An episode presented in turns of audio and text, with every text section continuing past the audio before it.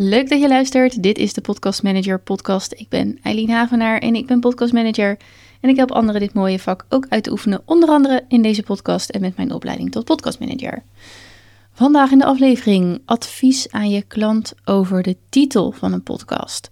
Je kunt als podcastmanager heel veel, heel veel voor je klant uit de handen nemen. Maar de titel van de podcast, dat is wat mij betreft iets waar de podcaster zelf echt mee aan de slag moet. Maar natuurlijk kun je jouw klant wel adviseren of met ze meedenken.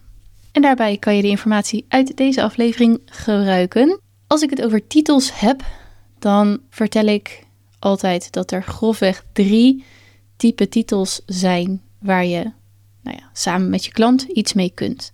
Je hebt een beschrijvende titel, een abstracte titel en een titel met een naam van de host.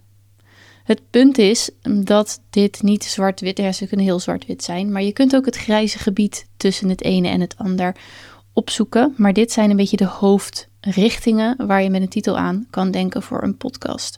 De eerste, de beschrijvende titel, dat is eigenlijk een titel die precies zegt wat de podcast is.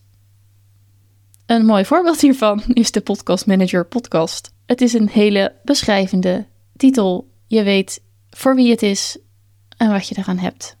Hier heb je natuurlijk allerlei variaties van podcast voor die en die en die of een podcast over onderwerp. Wat ik nog wel eens lastig vind is om het woordje podcast in de titel van een podcast te gebruiken. Ik doe het zelf ook, maar in het geval van de Podcast Manager podcast moest er iets achter het woord podcast managers staan. Je zou ook nog kunnen kiezen voor show. Dat is dan in ieder geval niet podcast. Dat is ook wat korter. Dan heb je nog drie tekens extra over. Maar denk bijvoorbeeld zoiets als online marketing voor MKB.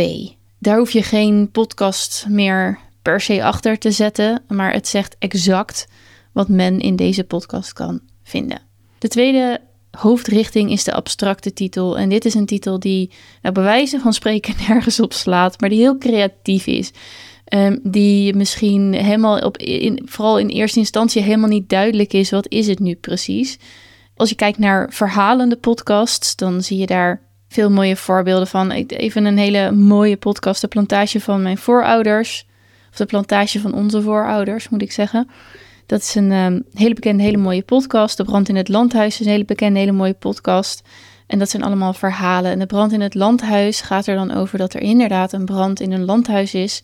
En daar gaat het verhaal helemaal omheen. Dus het is een soort van beschrijvend, maar ook een beetje abstract, want dat is niet het hele verhaal. Als het gaat over de plantage van onze voorouders, dan omschrijft hij ook wel een deel daarvan. Maar daarin zit hem ook dat je denkt van ja, hoe abstract is abstract?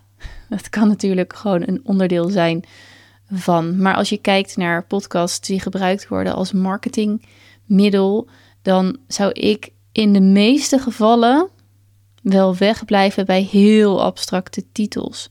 Omdat die podcasts vaak als doel hebben om leads te genereren of om klanten aan je te binden of om de juiste klant te vinden. En dan is het ook wel fijn als je het ook echt hebt over het onderwerp waar de klant toe aangetrokken wordt of het probleem van de klant. Het probleem van de klant zou nog wel een mooie kunnen zijn. Zo is er nu een Engelstalige podcast, een Amerikaanse podcast en die heet Why Your Podcast Isn't Growing.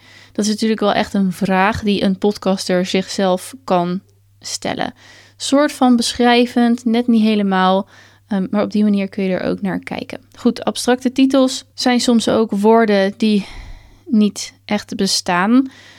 Uh, hartstikke leuk, maar het punt daarvan is, is dat je het dus altijd zal moeten uitleggen en spellen. En als je wilt dat andere luisteraars of mensen jouw podcast onthouden, dan is het niet zo heel erg handig als je een moeilijke naam hebt die je moet spellen of die niet makkelijk te googlen is. En daarmee verlies je gewoon luisteraars. Ben je met je klant erop uitgekomen dat het toch echt een abstracte titel moet zijn, dat het heel creatief mag zijn, omdat het gewoon super goed past bij het doel van de podcast, bij de luisteraar, bij de klant. Het is gewoon prachtig, alles zijn op groen, fantastisch.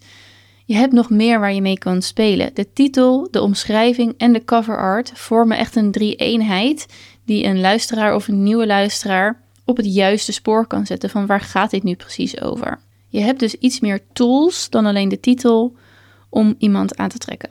Nog een kleine sidestep. heel vaak zie ik, en ik snap het echt, want ik hou ook van Engels, maar ik zie vaak dat mensen kiezen voor een Engelstalige titel. Dat hoeft niet per se de slimste keuze te zijn als je Nederlandstalige mensen wilt aantrekken. Kijk hier dus ook goed naar met je klant. Wat is slim, wat is handig en waar worden we het beste op gevonden of wat is het meest aantrekkelijk om als we gevonden zijn om daar dan op te klikken. Dan de derde hoofdrichting van titels is een titel met de naam van de host. Zie je ook veel, zeker ook als het gaat om bijvoorbeeld business coaches. En dat kan ook heel goed werken, want als jij gevonden wordt op je naam, in de podcast-app zoeken op je naam, is het meteen heel erg duidelijk dat dit de podcast is die de potentiële luisteraar wil vinden. Dat dit degene is die dat moet hebben. Dit kan natuurlijk een mooie keuze zijn als je klant een grote naam hebt en als diegene de leads aantrekt op een andere wijze. Dus stel je voor, de leads worden aangetrokken via Instagram. Dat is de eerste het pad van binnenkomst richting de klant, richting jouw klant, richting het aanbod van die klant. En de podcast zit eigenlijk wat verder in die klantreis. Dus het primaire doel is niet dat de podcast helemaal koud gevonden wordt. Maar het zit wat verder in de klantreis. Het primaire doel van de podcast is om mensen die al aangesloten zijn bij je klant nog meer te verbinden met hem of haar of die. Dan kan het mega logisch zijn om gewoon een titel te kiezen met de naam van de host, omdat die gewoon onwijs makkelijk te vinden is. Ze hoeven geen extra titels te onthouden. Ze zoeken gewoon op Eileen Avenaar, wijze van spreken. En de podcast is er. Dan kun je natuurlijk nog spelen met van alles en nog wat. Ik zou bijvoorbeeld ook de Podcast Manager podcast met Eileen Havenaar kunnen kiezen.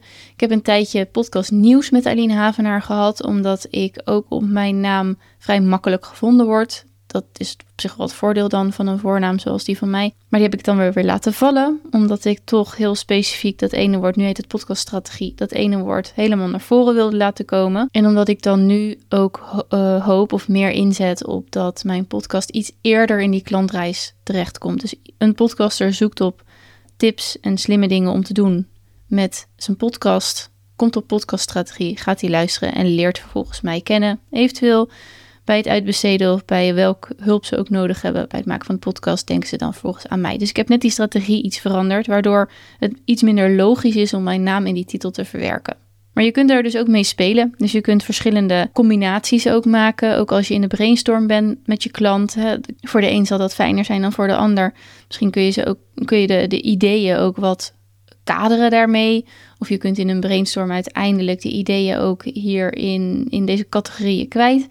Dan kun je ook het een en ander combineren. je kunt ook een hele creatieve titel kiezen met de naam van de host. Dan is die ook weer wat beter vindbaar, maar heb je toch die creatieve titel. Het is best wel leuk om mee te spelen. Maar je klant zal hier echt, je kunt hier ook echt over adviseren doordat jij alvast gaat nadenken. Maar je klant moet hier echt een grote vinger in de pap hebben. En dat zullen ze de meeste ook vast wel willen en doen. Dankjewel voor het luisteren en tot de volgende.